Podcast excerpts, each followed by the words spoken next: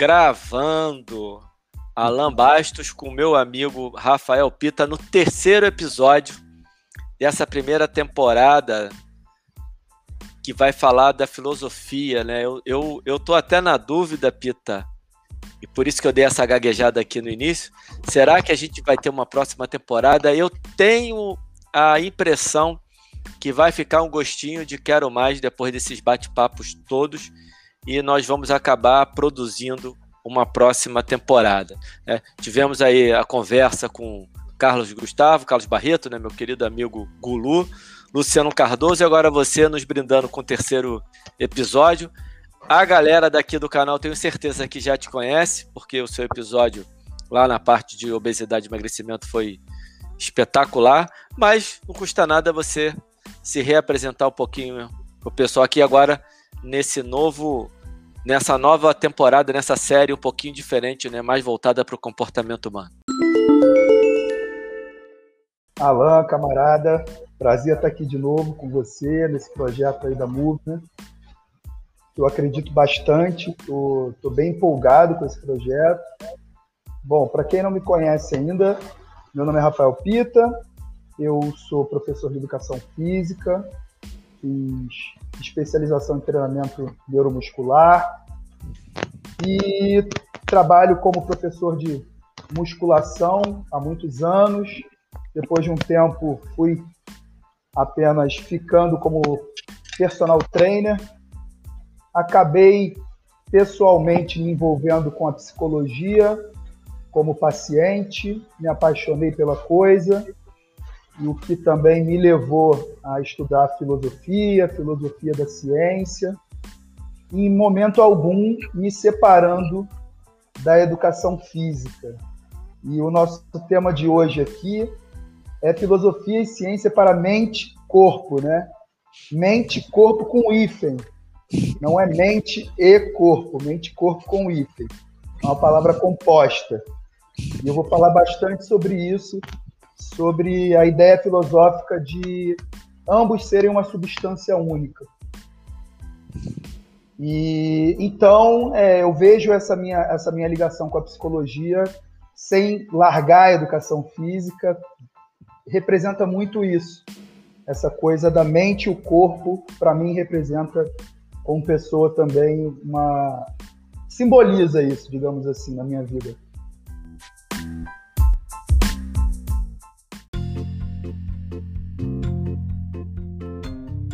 Bacana, bacana, Peta. Muito obrigado, né?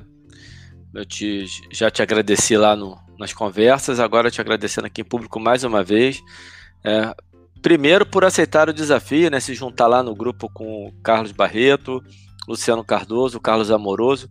Tenho que agradecer muito a vocês quatro, que são pessoas estudiosas de um assunto que na educação física não se olha muito e de certa forma, em alguns casos, até com certo preconceito. Eu não sei nem se preconceito, mas acho que com um olhar um pouco é, distorcido do que realmente é, né? Tem muito aquela visão do cara que está na filosofia, aquele cara que está meio malucão, meio loucão, e a gente vai meio que trazer um pouco, é, trazer o que não é, né? Que não é isso, mostrar um pouco que não é isso, e vocês quatro aceitar o desafio que é muito além de mostrar que a filosofia não é um papo de maluco, é, um, é muito mais do que isso.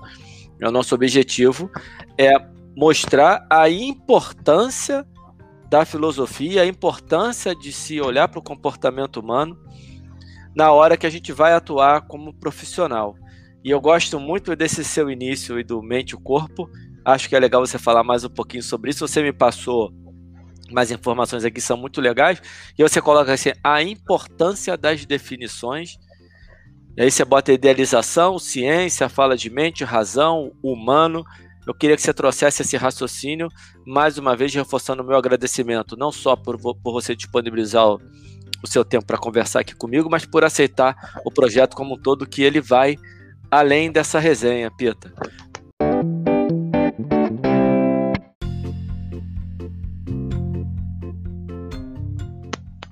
É, então, quando eu falo sobre a importância das definições conceituais, é, essa, é, essa, é, você estava falando aí sobre a filosofia, né?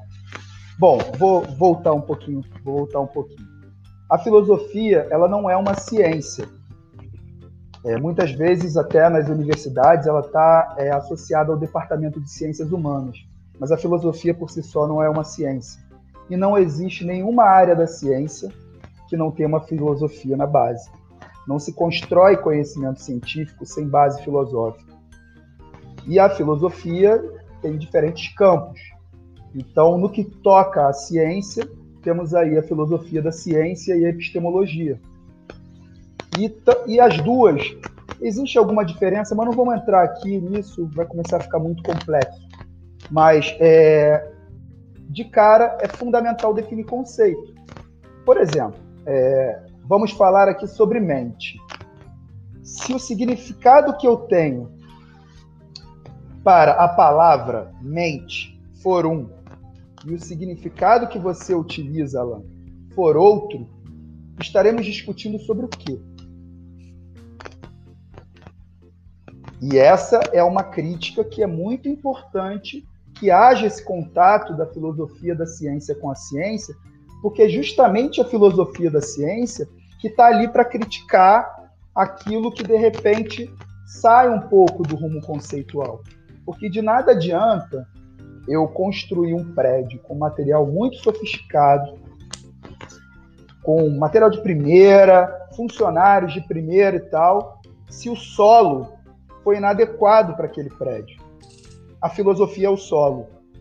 Então eu posso vir com a maior tecnologia, neuroimagem, ressonância magnética e, e inúmeros tipos de medidores padrão ouro, se a base conceitual for instável.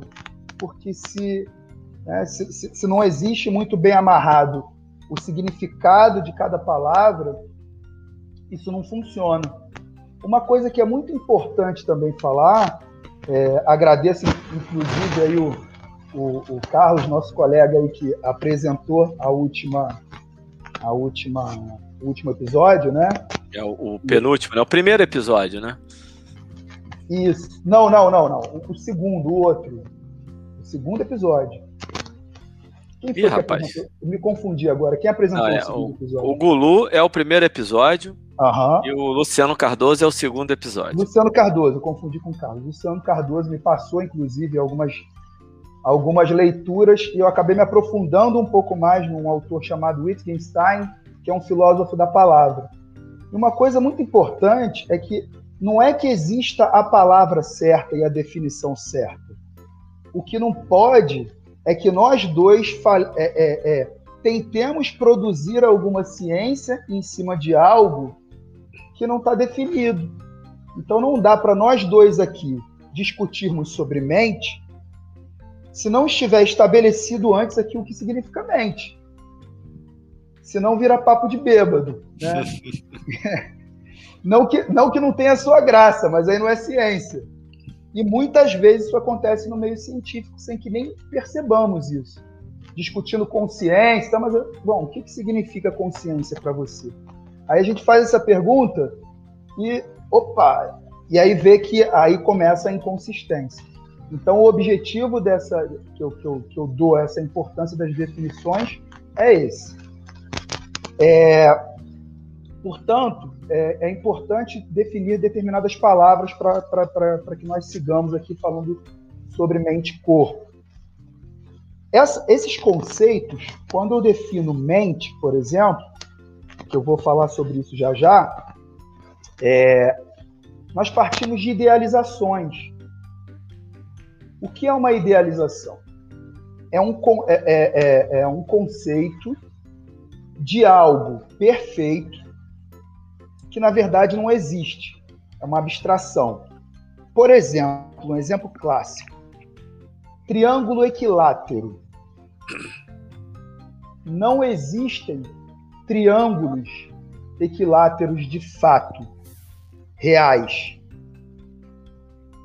O que existe é uma ideia, uma idealização do que seja um triângulo equilátero. Um triângulo com três lados iguais. Então, nós sabemos o que é um triângulo equilátero de abstração.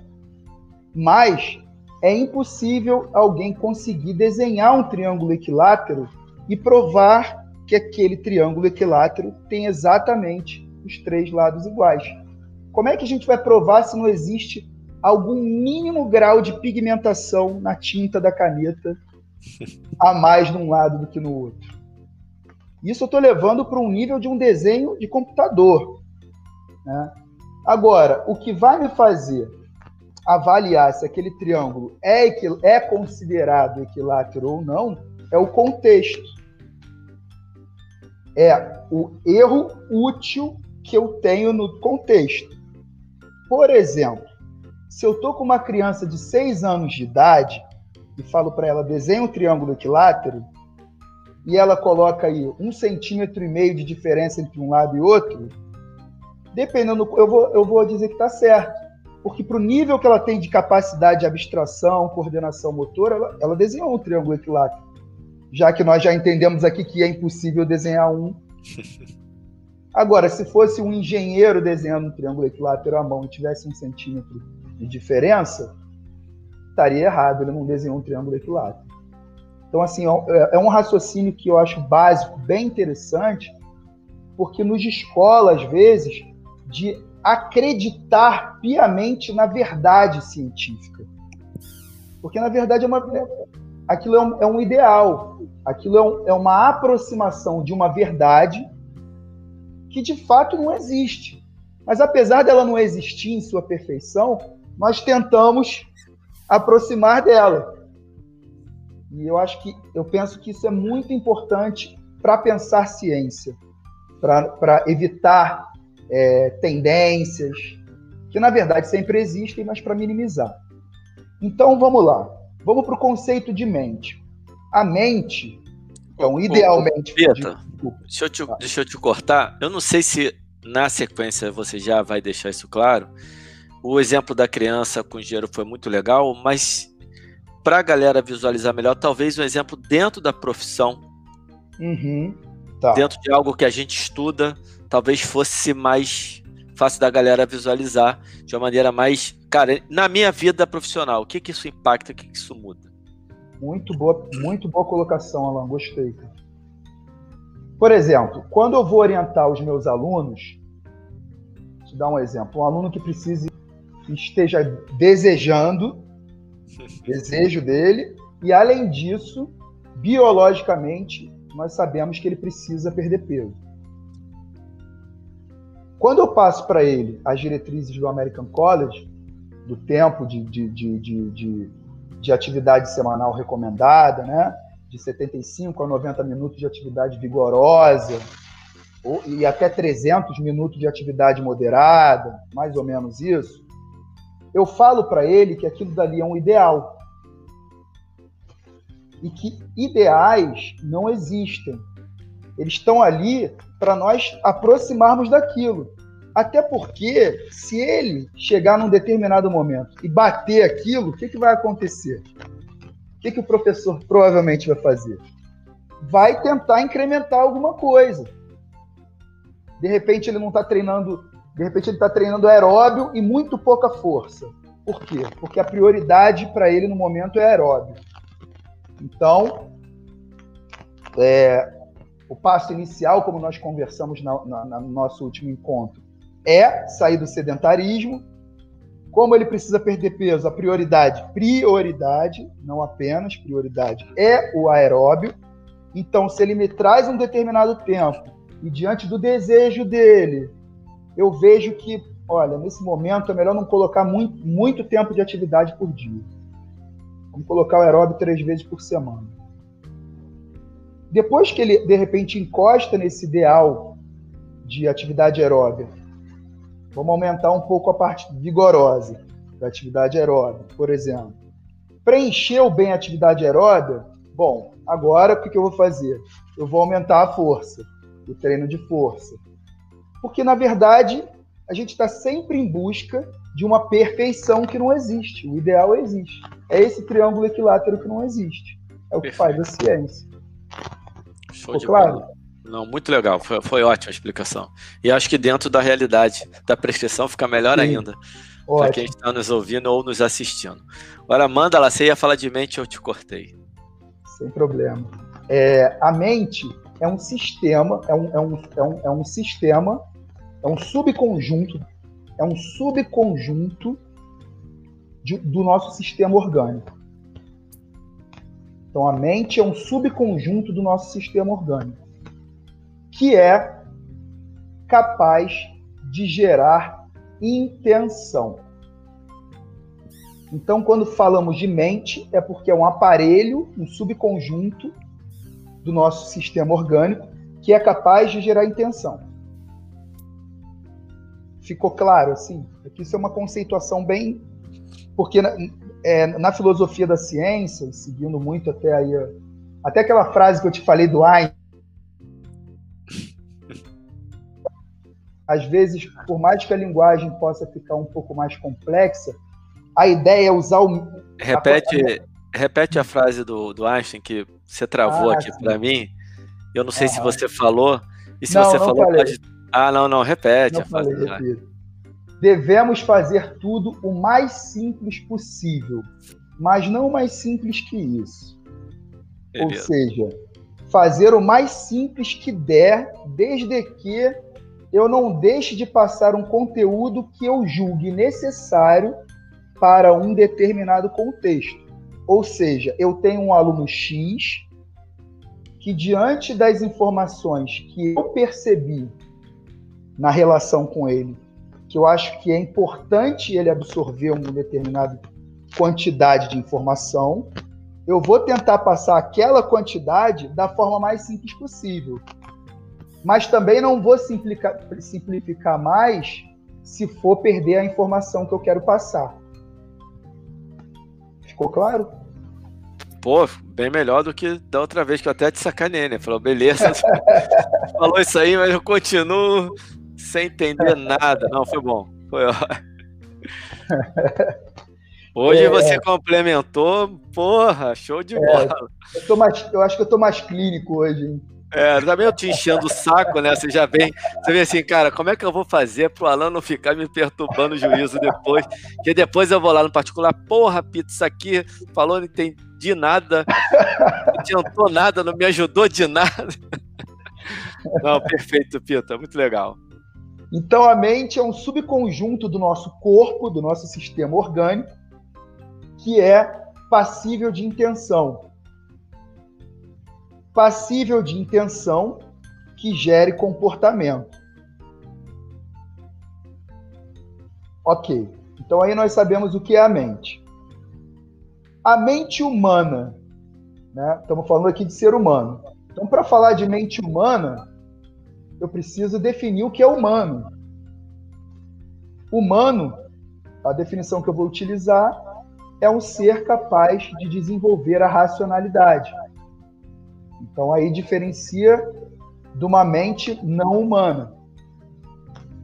E é, a razão. A razão, o conceito de razão que eu vou utilizar, e depois, mais para frente, falando aí das, das diferentes formas de pensar a mente, eu vou falar sobre elas, e vou falar qual que eu utilizo. É, pensando pela forma que eu utilizo, a razão ela não faz oposição à emoção, como no popular e, a, e também na maior parte da, da ciência, pelo que eu leio, coloca a razão como oposto de emoção, como ah, eu sou muito racional, ah, eu sou muito emocional. Eu utilizo razão como a razão, aqui a priori, sendo a integração entre a emoção e o intelecto. Então, a razão, na verdade, seria a emoção e o intelecto integrados. Intelecto, diga-se em ciência, cognitivo. Emoção, emoção em ciência. Razão seria uma idealização, um triângulo equilátero daquele que não existe a perfeição, mas que, teoricamente, quanto mais o lado emocional está desenvolvido junto também a um desenvolvimento intelectual cognitivo, de forma que ambos estejam integrados harmonicamente, em harmonia. Quanto mais essa relação está integrada, mais racional eu sou. E nunca serei completamente racional. Ficou claro? Claríssimo. Então, pois bem, vamos lá. Indo para a teoria da mente, em filosofia, nós vou falar de três principais bases filosóficas. Vou falar, temos primeiramente vou falar do dualismo. Como o nome já diz, dois separados. Aí seria corpo e mente ou mente. Seria a visão cartesiana de mente. Descartes ele não via como uma coisa única, ele separava. E a mente era algo metafísico, ou seja, meta, esse prefixo meta significa além de. Então, não é físico, não faz parte da ciência que nós estudamos. Então, o conceito de mente dele ele não é o conceito de mente que a ciência utiliza. A ciência, bom, é, isso é muita discussão, mas a ciência, como nós da educação física, no PubMed e tal, vemos, esse conceito de mente não é utilizado. Nós utilizamos, aí eu vou falar mais para frente. Então, ok, deu para entender isso? Esse, o dualismo é a mente sim, separada sim. do corpo, né? As religiões, as religiões utilizam muito isso, né? É, com conceito de espírito, enfim.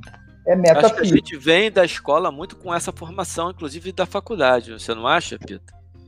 Sim, é, é, é, é, uma dicotomia isso, porque nós estudamos uma ciência que é primordialmente de base fisicalista, só que sem perceber filosoficamente enquanto indivíduos enquanto estudantes, grupo, professores, na universidade eu também via uma abordagem como se a mente fosse algo que, que nem era tão relevante, na verdade, né?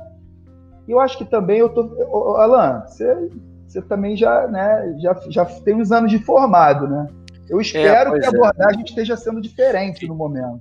Tem que tomar até cuidado, porque, assim, e até porque na minha formação já tinha muita coisa de mente, sim. Uhum. Não, mas não de mente do ponto de vista psicológico, embora tivesse lá uma disciplina de psicologia do esporte e tudo, mas a gente teve na faculdade que eu fiz uma base neurofisiológica bem bacana, uhum. mas que, que era que tinha esse dualismo, né?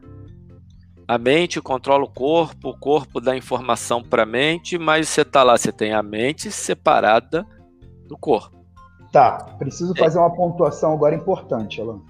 Obrigado. Separar mente e corpo para estudar, separar didaticamente, faz parte. Toda. Tem uma frase. Cara, esse filósofo ele sempre foge à minha cabeça. Era um filósofo botânico, se não me engano. Bom, se eu lembrar o nome dele depois eu falo. Mas ele diz que toda evolução se dá pela diferenciação para depois a integração da, das partes diferenciadas. Né? Então, nada me impede de estudar a mente como mente, desde que eu saiba que não é que a mente exista separada do corpo. E eu sei que tudo que está acontecendo aqui está gerando algum impacto no corpo. Não é, não é separado. No lance do Descartes é que ele não considerava que uma coisa é, é, é, que uma coisa era decorrência do outro. Perfeito. Não era a mesma substância, eram duas substâncias diferentes para o Descartes. Para o Spinoza, eu vou entrar no monismo agora, e aí o nome já diz monismo, a grande referência lá na, na, na filosofia é o Spinoza. E ele diz... A, questão, só voltando aqui, no, no na, que a gente está falando da formação, essa divisão didática ela é muito importante em muitos sistemas integrados, de tanto que a gente estuda o sistema respiratório diferente do separado do sistema cardiovascular e depois vai ter que integrar. Ok. O problema é que se integra muito os sistemas é, respiratório, cardiovascular, digestório, mas não se integra tão bem quando você, você não aproveita, você não pega essa separação didática para depois integrar e trazer para essa visão que eu acho que é a visão que você está tentando trazer para trazer a gente hoje. Então, desculpa te interromper, mas é só para poder, porque a gente importante separava e não juntar lá na frente juntava só algumas peças, né? Quebra-cabeça ficava incompleto. Sim. Eu vou trazer aqui algumas coisas que vão deixar esse quebra-cabeça até um pouquinho mais, digamos, com mais necessidade de com necessidade da entrada de outro tipo de conhecimento que esse realmente não, não é um conhecimento que na, na abordagem que eu observo relacionando mente, corpo, exercício físico, a relação do exercício físico com a mente e tal, nas abordagens que eu observo, elas não utilizam a base de pensamento que eu utilizo. E eu vou falar sobre isso aqui já já. Então, no monismo, uma substância única vai é, é, é, responsável por tudo o que existe na nossa mente e no nosso corpo. Basicamente isso. Então, é, então é uma base física que vai gerar os pensamentos e as questões concretas. Ok. É, só que esse monismo, nós podemos dividir ele aqui em dois. O funcionalista, que é o prevalente na, na neurobiologia, nas neurociências, é o prevalente. Ainda que é, não me pareça nem claro, não me pareça nem que está claro que boa parte, me arrisco até a dizer grande parte, de quem produz ciência nessa área, sobretudo quem não é cientista e é estudioso da área, boa parte é, é, é, desconhece que aquela produção científica ela está por cima de uma base de pensamento chamada funcionalismo. E o que faz é, é, o que faz com que algo é, o, que, o que torna um objeto de estudo científico é, é o fato desse objeto de estudo ter é, é, é, é provir do nosso físico. Essa questão monista, como eu falei. Então, é, se é dualista, aí já não vai, já não vai caber na forma como as, as ciências biológicas entendem ciência, não vai ter como. Agora, sendo monista, vem do corpo, pode haver, depois disso, diferentes formas de pensar um mesmo objeto de estudo. Ou seja, observar o objeto de estudo chamado mente de uma outra forma. O que prevalece é a forma funcionalista, que seria é, observar comportamento e relacionar as peças do, as peças do sistema físico do cérebro, ok? As peças, então eu relacionar o comportamento com a interação das peças. Ficou claro? Pode seguir. O pensamento que eu utilizo como base é monista também, assim como o funcionalismo nesse, nessa situação, porém é chamado de monismo de duplo aspecto. O que seria isso? Tudo provém do organismo. Ok. Tudo provém? Estou confuso. Me senti Vem, confuso. de vir, né? É, é, me senti confuso com o uso dessa palavra. Eu mas também fiquei. É. Eu, não, eu, falei assim, vou ajudar, mas eu já tu acabou me gerando é. confusão. Não, me Tudo advém, D, né? Advém. advém. Advém, isso aí. Eu acho que eu errei. É isso. Acho não, errei. É, eu nem sei, é... eu sei que advém né, tá certo. Advém tá certo. Se provenha, então, depois a gente vê. É, ad, advém do organismo, porém é como se a mente, então temos o objeto de estudo, a mente. É como se a mente fosse uma mesma coisa, é a mente, o mesmo objeto. Como se fosse uma moeda que tem dois lados, ou seja, dois aspectos. Dois aspectos que são inseparáveis, irredutíveis, ou seja, um não é reduzido em relação ao outro, um não é melhor do que o outro. São dois aspectos, são duas formas de observar o mesmo fenômeno. São duas formas de observar um mesmo objeto. É como se você tivesse um objeto aí na sua sala e você fosse para a direita e olhasse para ele, depois você fosse ali mais para a esquerda e olhasse para ele. São duas perspectivas diferentes para observar o mesmo objeto, que assim como no funcionalismo, é um objeto único que é físico, não é metafísico. Ok. Ok? Esses dois lados da moeda, para essa observação de mente, então, esse monismo de duplo aspecto no que diz respeito à teoria da mente, um lado é, o, é, o, é a neurobiologia, basicamente. Neurobiologia. Nós sabemos que nós temos neurônios e nervos que não estão apenas aqui na cabeça, né? Então, por isso que é mente-corpo, né? A neurobiologia, ela ela está presente em todo o nosso corpo, não é apenas no cérebro. Então, é observar os aspectos neurobiológicos de um Rafael Pita. Vamos dar como exemplo aqui o Rafael Pita. Estamos observando o Rafael Pita. O Rafael Pita, aí eu posso fazer uma observação né, empírica, que pode ser mais, é, digamos, superficial. Ah, o Rafael tem barba, é, sei lá, mede mais ou menos tanto, tal, tal, tal, tal, tal. Ou uma observação mais profunda. Aqui estão, o, aqui está o córtex pré-frontal do Rafael. Aqui estão, é, é, é, é aqui estão, determin, estão determinados neurônios. Aqui estão outros, ok? Neurobiologia, inclusive por uma neuroimagem, não apenas, né, com a mão na massa, mas com uma neuroimagem. Só que o que acontece, e aí o funcionalismo que eu falei antes, ele vai usar isso e comportamento. Então, ali nessa parte da neurobiologia, vai ter essa relação com o comportamento do Rafael. Só que tem uma outra perspectiva de observação que não é observar o Rafael, é observar o ser Rafael.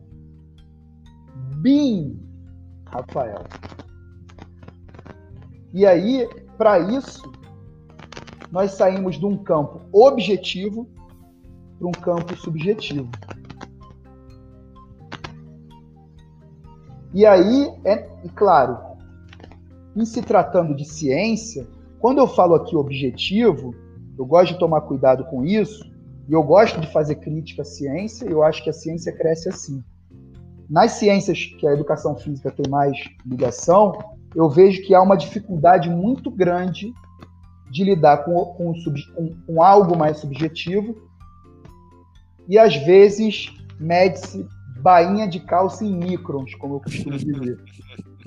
E quando e eu sou estudante de psicologia, né? E é uma ciência que é, é humanas, é biológica, né? Uhum. E, e, nas ciências humanas, o pessoal às vezes costuma medir bainha de calça em quilômetros.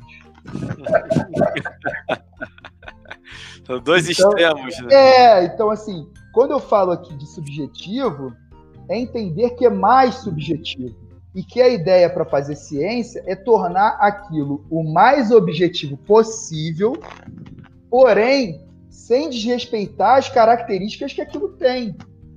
Não adianta eu tentar converter aquilo numa coisa que não é só para achar um dado mais objetivo. Deu para entender o meu raciocínio? sim, eu, eu, eu entendi, mas eu entendi também porque, Pita, eu tenho, eu tenho uma resenha paralela contigo que a gente acaba abordando esses assuntos. Então, que eu acho que tem dois aspectos do que você está falando e que você pode explicar pelos dois, mais uma vez te pedindo para dar um exemplo. Mas antes eu quero só fazer um adendo. Para quem está nos ouvindo aqui, pode às vezes soar, é, ou pode ser só um receio meu e não ser nada disso, mas eu acho importante falar. Pode parecer meio arrogante algumas vezes por parte do Pita, que ele fala assim: eu acho, eu gosto, eu vejo assim. E, as, e, e você deu uma explicação lá no episódio de obesidade e emagrecimento que eu acho que é muito legal. E eu vou resumi-la aqui. Depois, se você quiser, você complementa. Te deu pedir os exemplos práticos. Que você, na verdade, você está sendo zero arrogante quando você faz o eu. É exatamente para tirar a arrogância, né? Porque aquilo que você falou. O filme é muito bom. Não, peraí. Quando você afirma que você é extremamente arrogante, dizer que você, você taxou o filme como espetacular. Que é, quem é você para decidir que aquele filme é bom. Você pode ter achado ele bom. Por isso que o Pita tem esse cuidado de falar, eu acho, eu vejo assim, eu utilizo assim, porque ele está levando a responsabilidade para o lado dele. Não é uma atitude que muitas vezes pode ser, parecer arrogante, por, pelo contrário, é uma atitude humilde. E aí, ô Pita, eu estou dando essa explicação porque ah. antes de você me dar essa explicação, é muito fácil, tá? Para explicar. Eu olhar e falar assim, pô, peraí, ele falou eu. Por que, que ele. Quem, quem ele tá pensando que é? Assim, eu gostei. Porra. Ah, tá. Você é muito importante, você gostou. E eu, eu gostei. Ele é mais humilde do que foi bom. Não é isso? E eu hoje é. eu mandei. Eu, você me mandou um negócio no Instagram e eu coloquei muito bom. Quando você respondeu assim, eu também gostei. Falei, caralho, olha só.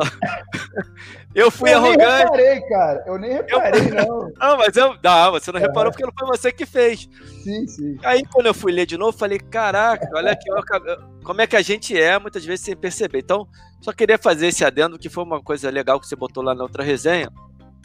Agora, voltando para cá, dentro do que você acabou de falar, de da Bahia em micros e da Bahia em quilômetros, tem uhum. duas maneiras de ver isso. Tem a questão da ciência que ela quer. E, e, aí eu acho vale você pegar assim, cara, por exemplo, o estudo tal que viu isso comparado com isso e tentou arrumar um dado daqui que talvez não fosse tão importante assim.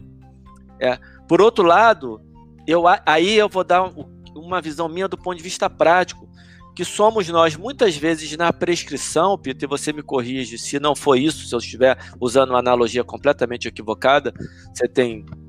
É, é lógico, eu tenho certeza que você vai me corrigir, é, a gente, durante muito tempo, e eu acho que a gente tá, a, a educação física está começando a entender e está começando a mudar, mas aquela prescrição voltada só para a parte técnica é assim: eu olhei para esse indivíduo, eu entendi que ele precisa fazer uma série de 8 a 12 repetições no supino reto.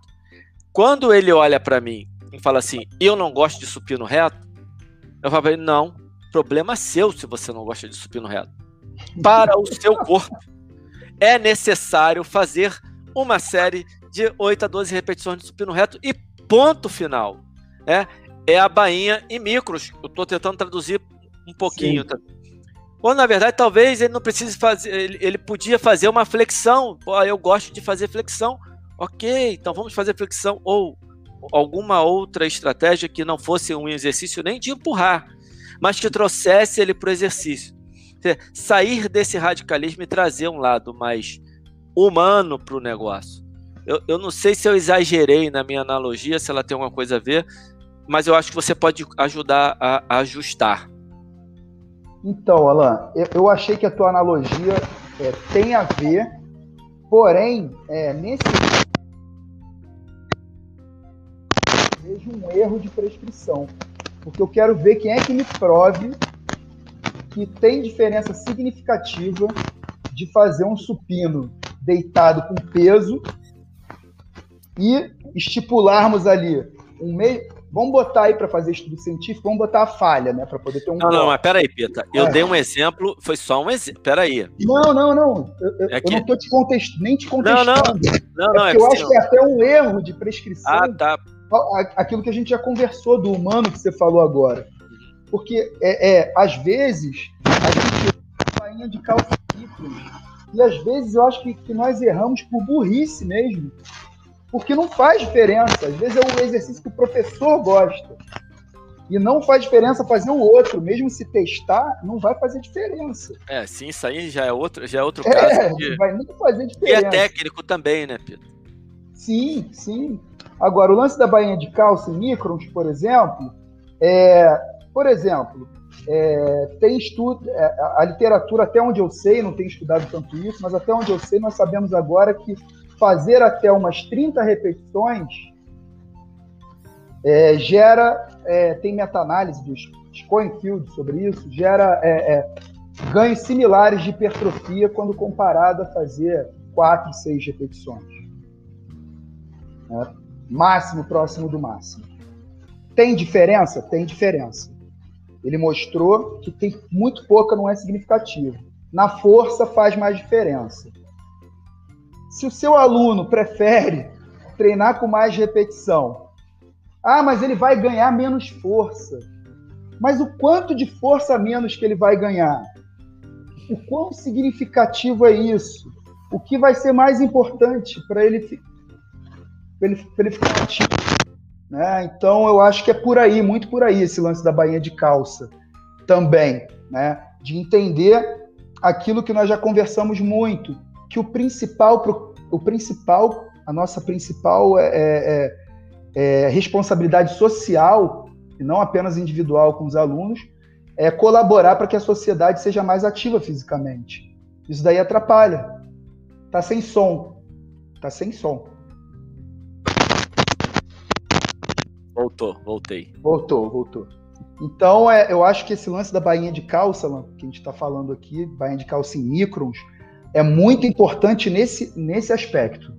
Sim, sim. Que o principal é, é, é tirar do sedentarismo.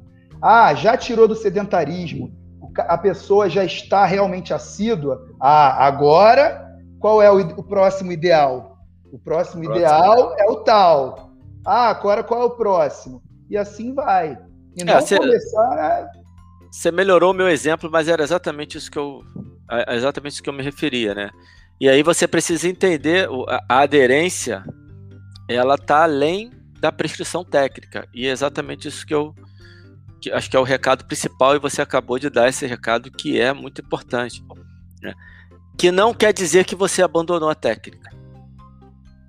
Você não passou qualquer coisa para a pessoa, como algumas vezes a gente equivocadamente acaba, ah, faz qualquer coisa. Gente, e eu tenho sido muito redundante em relação a isso. Quando a gente fala qualquer coisa, é qualquer coisa de um profissional que sabe, sabe adequar, ajustar a prescrição técnica para a realidade comportamental. Estou falando de forma muito didática. Uhum. Porque no final também, Pita, tem isso.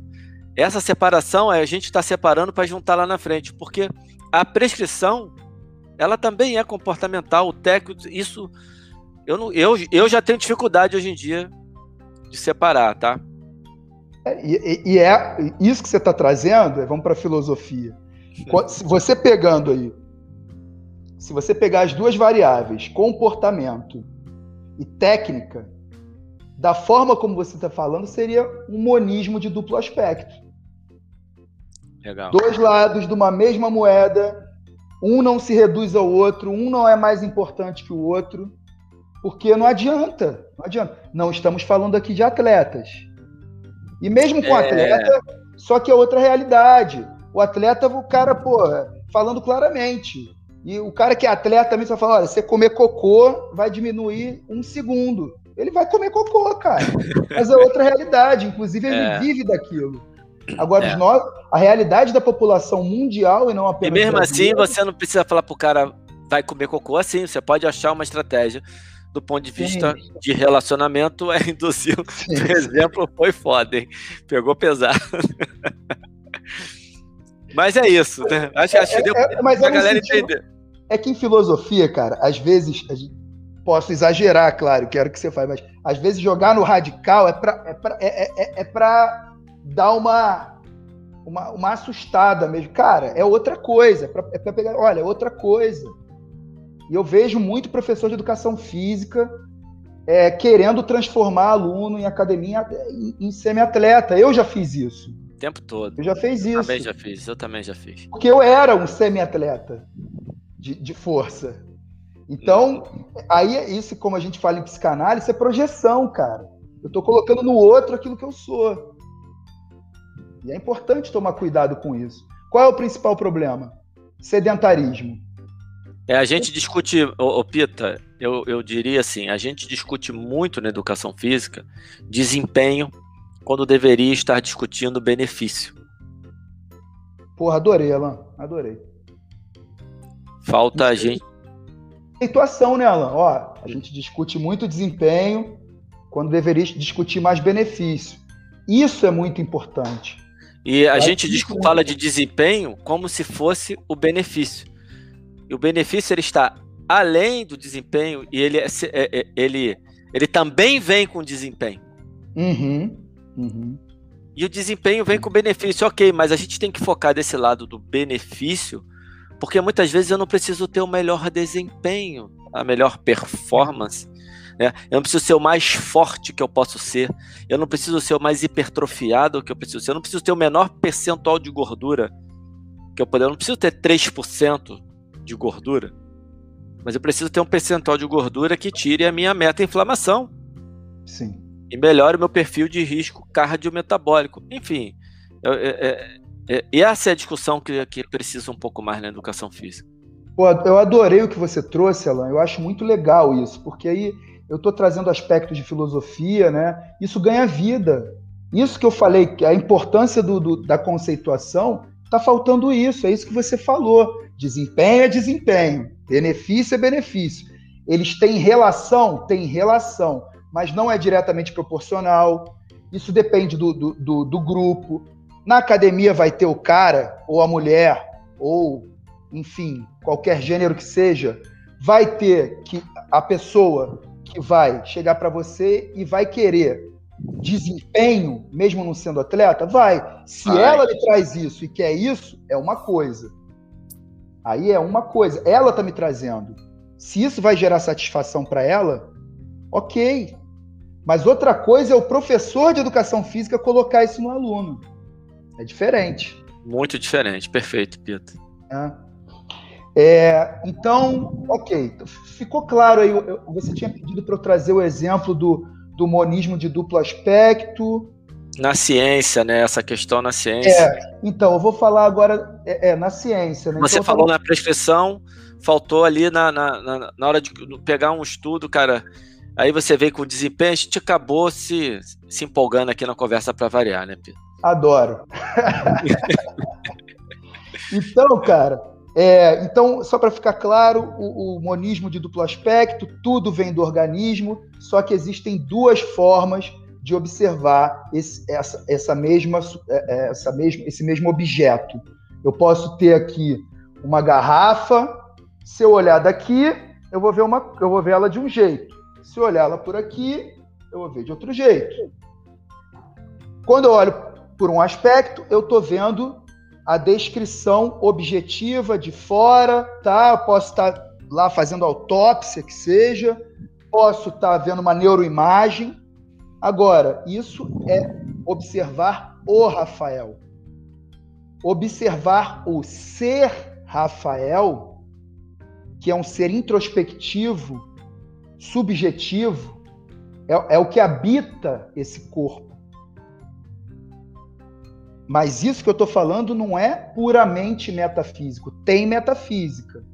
Só que isso está ligado ao corpo.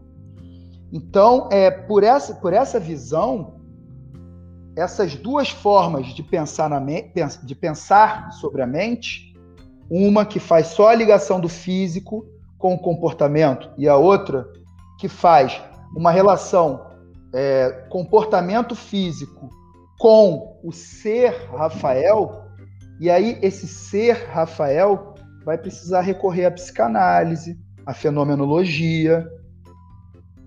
fenômenos, nós só podemos observar aquilo que está acontecendo. Eu posso descrever o que está acontecendo, o que, eu, o que eu percebo. E não vai ter jeito de eu isolar a minha participação humana desse processo. Não vai ter jeito de chegar nessa pureza científica que, que, que, que às vezes, que é uma crítica que eu tenho, ela acaba sendo padronizada independente do objeto de estudo. Então, assim, eu estava até conversando com o Ramon outro dia, que vem das ciências básicas. Você conhece o Ramon também? Conheço, Ramon Peçanha. Forma, Isso, Ramon. Sumiu o teu áudio, Pita. Voltou? Voltou. Então, eu estava conversando com o Ramon. E, assim, o objeto de estudo na época que ele estava no laboratório, cara, não tem, não tem subjetividade para interferir ali. É irrisório, é irrisório. Então, a forma de olhar aquele objeto vai ser uma, e eu concordo plenamente. Vai vir de uma base de pensamento filosófico diferente da base do pensamento filosófico que eu uso para observar a mente humana. Agora, eu usar aquela base filosófica para é, definir o que é o objeto de estudo mente e Além disso, desenvolver pesquisa científica para investigar isso, essa pesquisa que está sendo desenvolvida, ela acontece a partir de, de um determinado pensamento filosófico. Então, agora aqui eu vou falar das teorias da, da mente na neurobiologia. Eu estava falando só de filosofia. Uhum. Eu estou vendo assim, o que está acontecendo, né? Eu, eu, iniciei aqui o nosso episódio falando que eu não sabia se ia ser só essa temporada de filosofia. Eu acho que vai ter outra, e a outra vai ser assim: parte 2 da conversa com o Gulu, parte 2 da conversa com o Luciano Cardoso, parte 2 da conversa com o Rafael Pita, e eu nem gravei ainda com o Carlos Amoroso, já tenho certeza. Parte 2 da conversa com o Carlos Amoroso. Vamos lá, vamos começar, Pita. A gente acha que não vai terminar essa parte é, hoje. Tudo bem, acho. tudo bem. É, então, é, vamos lá para a teoria da mente, já indo para neurobiologia. Aí já é sim. É, nós temos, eu, eu, eu, vou trazer aqui, cara, existe muita coisa, né? Então, é, eu, eu, eu, eu seguindo até aquela, aquela premissa, né, de não medir bainha em microns, né? Eu acho que de acordo com o nosso papo aqui, cabe eu trazer três visões. Tá? E uma. E, é, bom, vamos lá. As três visões são monistas, como eu falei antes. Óbvio. Senão não ia considerar ciência nesse escopo. Todas elas são relativas ao corpo, ao organismo. A primeira, que também é a, é a mais utilizada, é a base de uma linha chamada neurociência cognitiva então, é, 99%, sei lá, não, 99%, está crescendo, não sei dizer, não vou falar número não, mas a maioria do, dos artigos científicos que reportarem mente, falarem sobre a mente tal, artigos científicos que eu digo é, indexados no PubMed, para eu não arrumar problema aqui com a galera de humanas, hein? É.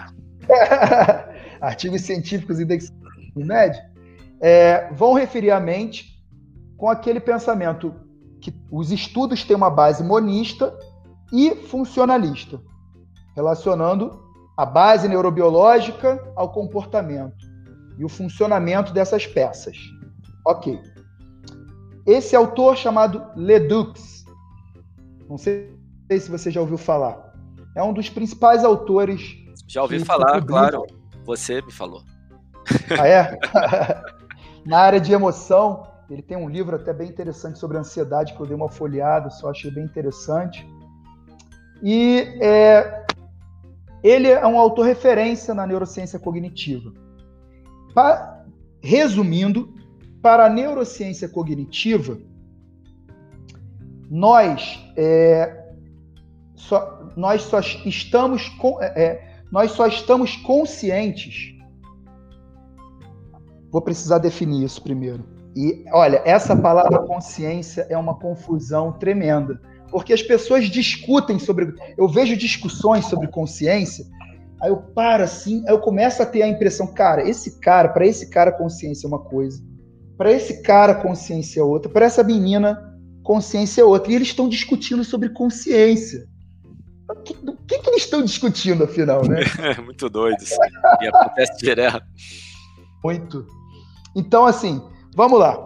É, consciência, pra, no geral, e para a neurobiologia, para a neurociência cognitiva, é o simples fato de existir uma mente, que é algo que tem intenção.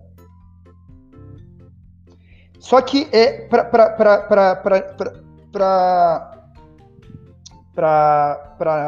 neurociência cognitiva, nós só estamos conscientes de fato quando isso é mediado pelo córtex pré-frontal na sua relação com a ínsula, de forma bem prática, ok? Porque apenas no, quando, quando as nossas emoções, que hoje até a neurociência cognitiva admite que é, muitos processos comportamentais já são influenciados via amígdala e tal, antes de chegar no córtex pré-frontal, né? já são é, é, em nível mais inferior do nosso cérebro, né, na amígdala, no sistema límbico. É, então, quer dizer, nós só estamos de fato conscientes quando isso chega ao córtex pré-frontal isso é representado. Logo, inclusive, o tratamento, a psicoterapia sempre foi muito via córtex pré-frontal. Voltando ao meu conceito de razão, ao meu não, esse conceito, quem escreveu foi o psicólogo Luiz César Hebraico, e que inclusive eu vou justificá-lo aqui com neurobiologia já já. Então, voltando para o conceito de razão que eu utilizei, que não é o oposto de emoção, mas na verdade a razão é a integração entre a emoção e o intelecto, que na literatura científica a palavra intelecto e a palavra razão são mal definidas e costumam ter mais ou menos o mesmo significado. É capaz de você pegar um texto, ler intelecto numa parte, ler razão na outra, e não fica claro o que ele quer dizer com razão ou quer dizer com intelecto. Eu utilizo o intelecto. Foi. Sabe que isso acontece também na ciência com relação à palavra sedentarismo, comportamento sedentário e inatividade física? Tem um trabalho, tem um, tem um editorial de 2012, uma galera, uma galera que, que pedindo para dar uma mudada no termo. Porque uma hora o cara tá falando comportamento sedentário, daqui a pouco ele tá falando sedentário trocando. E tem uma hora que o comportamento sedentário, ele é o, é o tem um comportamento sedentário e o sedentarismo é não alcançar os níveis de atividade. É uma confusão. Não dá então, para produzir ciência, não dá para produzir é. ciência quando você. Ciência significa saber, né, Ramon? Não dá para é. produzir saber se você. O Ramon. Aí.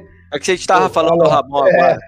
Mas é porque é, essa. Só eu estou colocando isso para a galera entender que não é uma frescura, é porque a indefinição dos termos ela gera confusão no conceito que você quer. Porque aí eu falo assim: olha, o sedentarismo causa prejuízo X.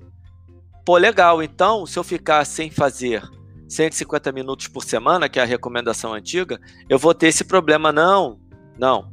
O que a gente está querendo dizer é que sedentarismo aqui é um comportamento sedentário.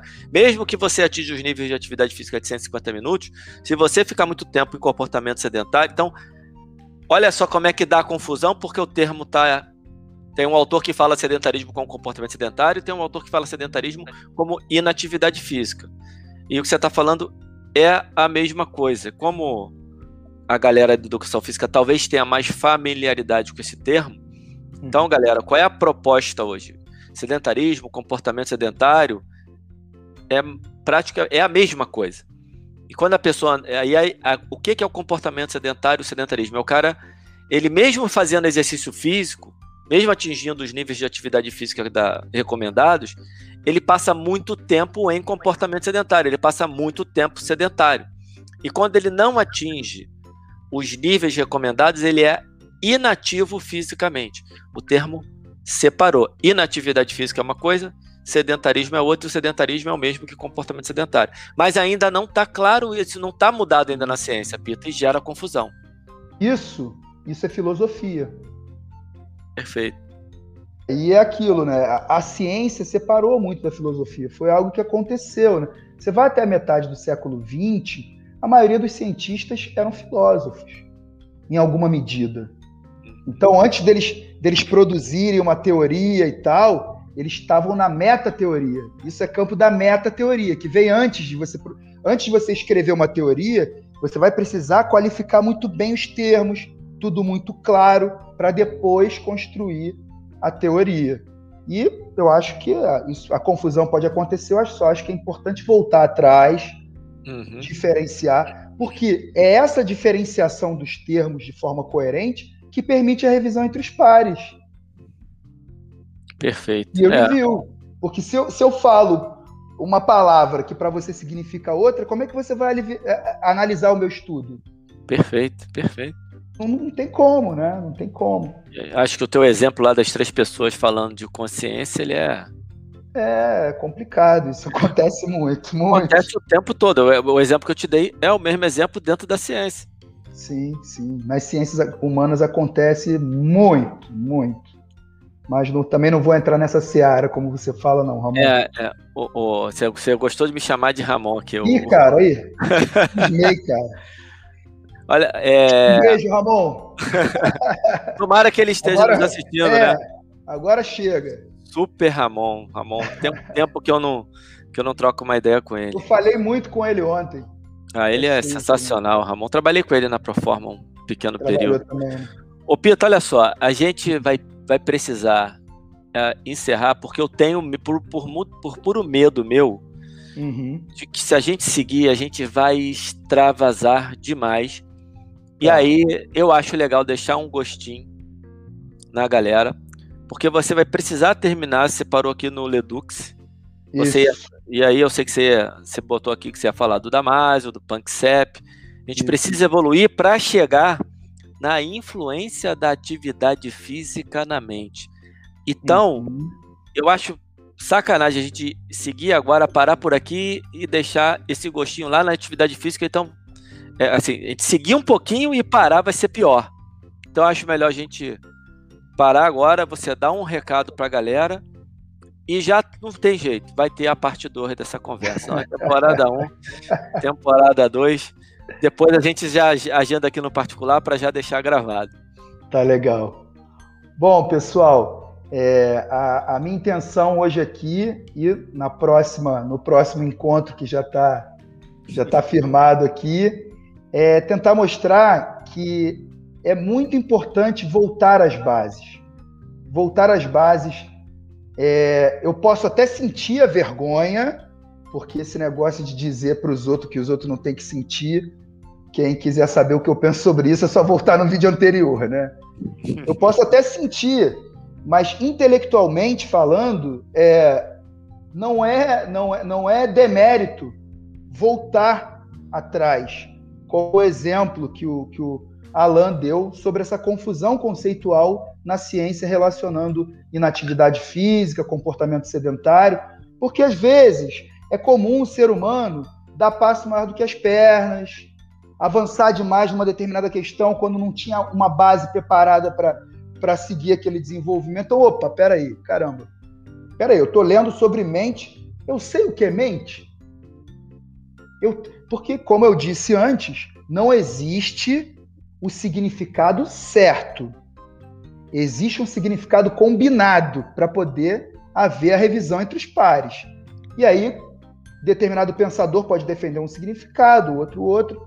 Ok. Mas o que importa é que tenha coerência. Então, se hoje sou eu aqui a pessoa que vim para falar para você sobre, sobre mente, então eu coloquei o significado que eu utilizo. O que vai importar é eu seguir coerente no meu discurso. Quando eu estiver falando sobre mente, você já sabe sobre o que eu estou falando. E isso, isso vai também para as relações com os alunos porque isso faz parte da comunicação, da clareza. É, se eu falo uma coisa para o meu aluno e dou um determinado significado, às vezes até subjetivo, isso marca a pessoa. Então, se a pessoa entende que determinada coisa tem um significado, que eu dei a entender que aquilo tem aquele significado, e no dia seguinte eu, não me veio. Bom, se no determinado dia eu digo para ela que é, ah, é, é, é muito importante que você faça atividade aeróbia cinco vezes por semana. E no dia seguinte eu dou uma informação totalmente conflitante, isso é um problema. Nós sabemos que a ciência muda, mas também não é bem assim, né? As mudanças não são tão. Então, é, é tomar cuidado nessa comunicação, né? É, é, tomar cuidado com certezas, deixar as coisas claras, conceitos claros, para que essa comunicação não tenha ruído, assim como a gente está falando sobre ciência. Perfeito, Pedro. Perfeito. Muito legal, mais uma vez, conversar com você sobre esse assunto. Acho que a galera que está acompanhando aí já vai começar a ficar mais ligada quando tiver coisa sua aqui. e vamos encerrar aqui e marcar a próxima conversa. Isso aí. Mais a uma próxima, vez. A próxima vamos de neurobiologia, as teorias da mente, o que a, a ciência fala sobre a mente, e depois a parte que fala sobre exercício físico e mente. Perfeito, perfeito. Pita, mais uma vez, muito obrigado, cara. Muito legal conversar com você aqui. Eu que já tenho esse privilégio de conversar diariamente né, pelos meios virtuais. Em breve a gente vai poder se ver novamente, assim esperamos. Vai Mas chegar, é muito bom poder compartilhar com a galera aí essa, essa nossa resenha. Obrigadaço, cara. Obrigadão também. Um abraço.